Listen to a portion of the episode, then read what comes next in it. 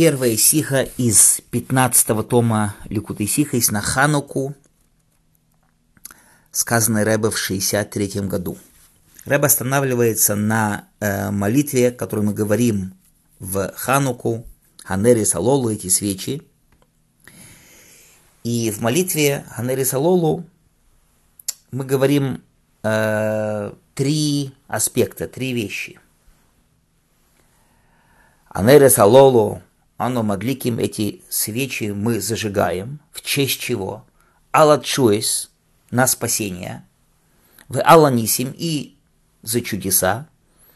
В Алла Нифлаойс и за большие чудеса. Да, чудеса, которые называются Нисим, и за чудеса, которые называются Нифлоис. Нес и Пела. Чуа Нес Пела. Спасение, чудо от слова Нес и чудо от слова Пела. Дальше, в конце молитвы Анериса Лолу, мы говорим тоже эти три э, вещи, но с другим порядком. Чтобы э, склоняться и восхвалять перед именем Твоим великим, восхвалять имя Твое великое, на что, за что? За Нисехо, Нифлоисехо и Ишуисехо. Первое Нисим, потом Нифлоис, потом Ишуис. Изменяется порядок. Сначала было Иешуа, потом Нес, потом Пела, а в конце сказано Нес, Пела и Иешуа. То есть Иешуа, которое было в начале на первом месте, э, в конце молитвы стоит на последнем месте. Нужно понять, почему причина, э, в чем причина изменения порядка этих трех слов, этих трех понятий.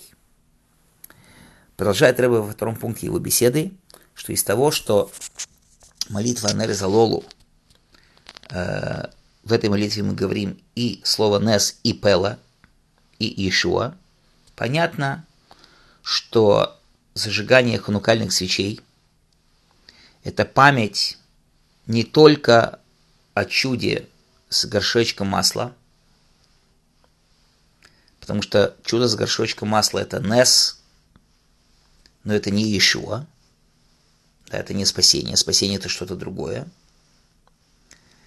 Но зажигание э, ханукальных свечей – это память обо всех видах чудес, которые Всевышний тогда показывал в те дни, в это время, великие времена Хануки. И все чудеса Хануки, они, в общем-то, выражаются в этих трех словах. Иешуа, Нес и Пела. И во множественном числе Чуис, Нисим и. Потому что события дней Хануки включали в себя много видов спасений и много видов чудес. Там было не только одно спасение и одно чудо – И на самом деле этим мы еще ответим на сильный большой вопрос относительно вспоминаний чудес Хануки. Относительно чуда Пурима, например, есть обязанность вспоминать от Солова и Ишуа спасение от Амана Роша, от грешника Амана, как днем, так и ночью. Да? Мы читаем Мигилу вечером и днем, мы вспоминаем об этом вечером и днем. Победа Хануки, над, э, наша победа над греками, которая было тоже огромное чудо, что Всевышний отдал сильных в руки слабых, многочисленных в руки малочисленных и так далее. Э, не то, как чудо Пурима, которое было скрыто в рамках природы, а чудо Хануки – мы упоминаем чудо ночью в Алянисим, который мы говорим в молитве Марьев, который мы говорим Бирка Самозен.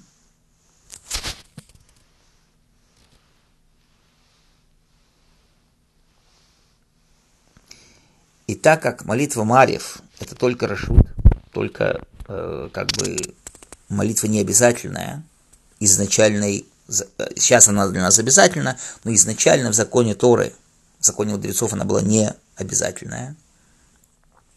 И нет на самом деле обязанности кушать хлеб ночью, вечером хануки. Получается, что нету такого же обязательной обязанности вспоминать чудо победы э, в войне в ночь Хануки.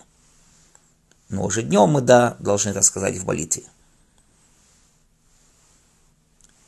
Теперь становится понятно, так как сжигание свечей Хануки уже само по себе есть вспоминание об этих трех вещах, обо всех чудесах Хануки.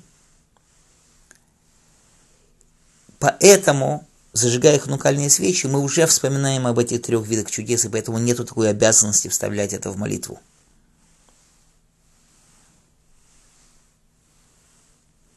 И эта причина продолжает Рэйба в третьем пункте его беседы. Э, изменение порядка в этих трех языках, трех словах в молитве Анерицалолу. Вначале говорится о трех видах спасения, которые ты сделал нашим отцам в те дни.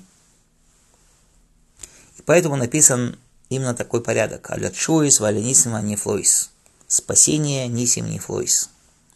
Потому что такой был э, порядок чудес. Сначала было чуис, спасение в войне, потом нисим, чудеса, потом большие чудеса, нефлойс. Что не так в конце молитвы, мы говорим о трех видах, как они вызывают у нас ощущение того, что мы хотим благодарить Всевышнего. В этом порядок другой.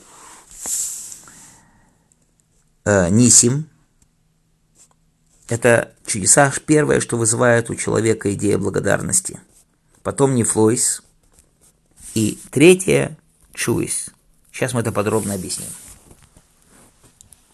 Продолжает рыба в четвертом пункте своей беседы, что разница, в чем состоит разница между чуис, нисим и нефлойс. Спасение, нисим и нефлойс. Когда кто-то ведет войну, и враг намного сильнее – многочисленной и так далее.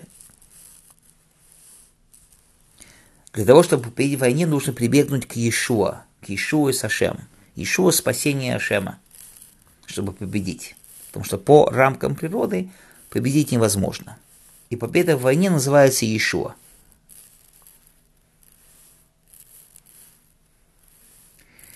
Теперь, что такое Нес? Нес – это чудо.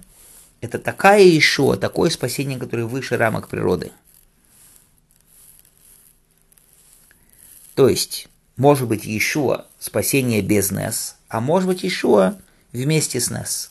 То есть, выиграли каким-то хитрым образом, тоже чудо, но это просто Иешуа. Открытые чудеса – это уже Иешуа, потом Нес. И, наконец, слово «нефлойс» – чудеса – это уже удивительные чудеса, которые такие, как когда минора горит 8 дней. Чудеса, выходящие за, рамку, за рамки природы, не только в победе в войне, но просто удивительные явления, такие как расступление моря или как горение свечей 8 дней. И вот это три вида чудес, которые были в их порядке. Сначала Иешуа победа в войне путем Нисим, путем чудесным, и потом Нефлойс удивительные чудеса горения миноры. Иешуа, Иешуис, Нес, Нисим, Пела Нефлойс.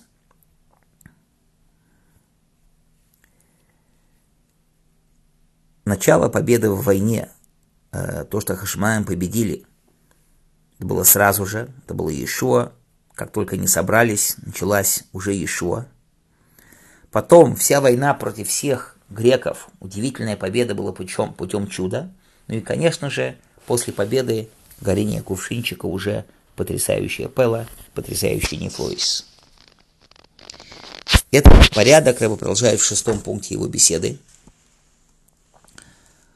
Э, Чуис нисим нефлоис, когда говорится уже относительно нас, да, в конце молитвы, меняется порядок. Потому что первое, мы восхваляем Всевышнего на чудеса в победе. Потом мы думаем, вау, были потрясающие, удивительные Нефлойс, чудеса горения кувшинчика. И мы понимаем, что все это являлось еще спасением. И на более глубоком уровне Рэбе продолжает и говорит в седьмом пункте его беседы, что вообще у евреев э, Всевышний дает изначально поток энергии божественности выше рамок природы. Только на внешнем уровне все одевается в рамки природы. Как написано, что человек, э, еврей, сеет пшеницу, потому что он верит, что Всевышний сделает чудо и даст ей возможность взрасти. Поэтому мы благодарим Всевышнего сразу за Нисим, за чудеса, за Пела и потом за Ишуа. Что для нас изначально мы знаем, что любой наш успех, даже в рамках природы, на самом деле это уже чудо Всевышнего, которое приходит выше, чем рамки природы. Продолжает Рэба во восьмом пункте его беседы. Объясняется в Хсидусе, что именно Э, на материальном уровне выражается самое высокое, внизу выражается самый верх. То же самое в чудесах. Чудеса, которые одеты в рамки природы, имеют более высокий корень, чем чудеса, которые выходят за рамки природы. Так как чудо оделось в рамки природы, то оно еще выше, чем то чудо, которое выходит за рамки природы.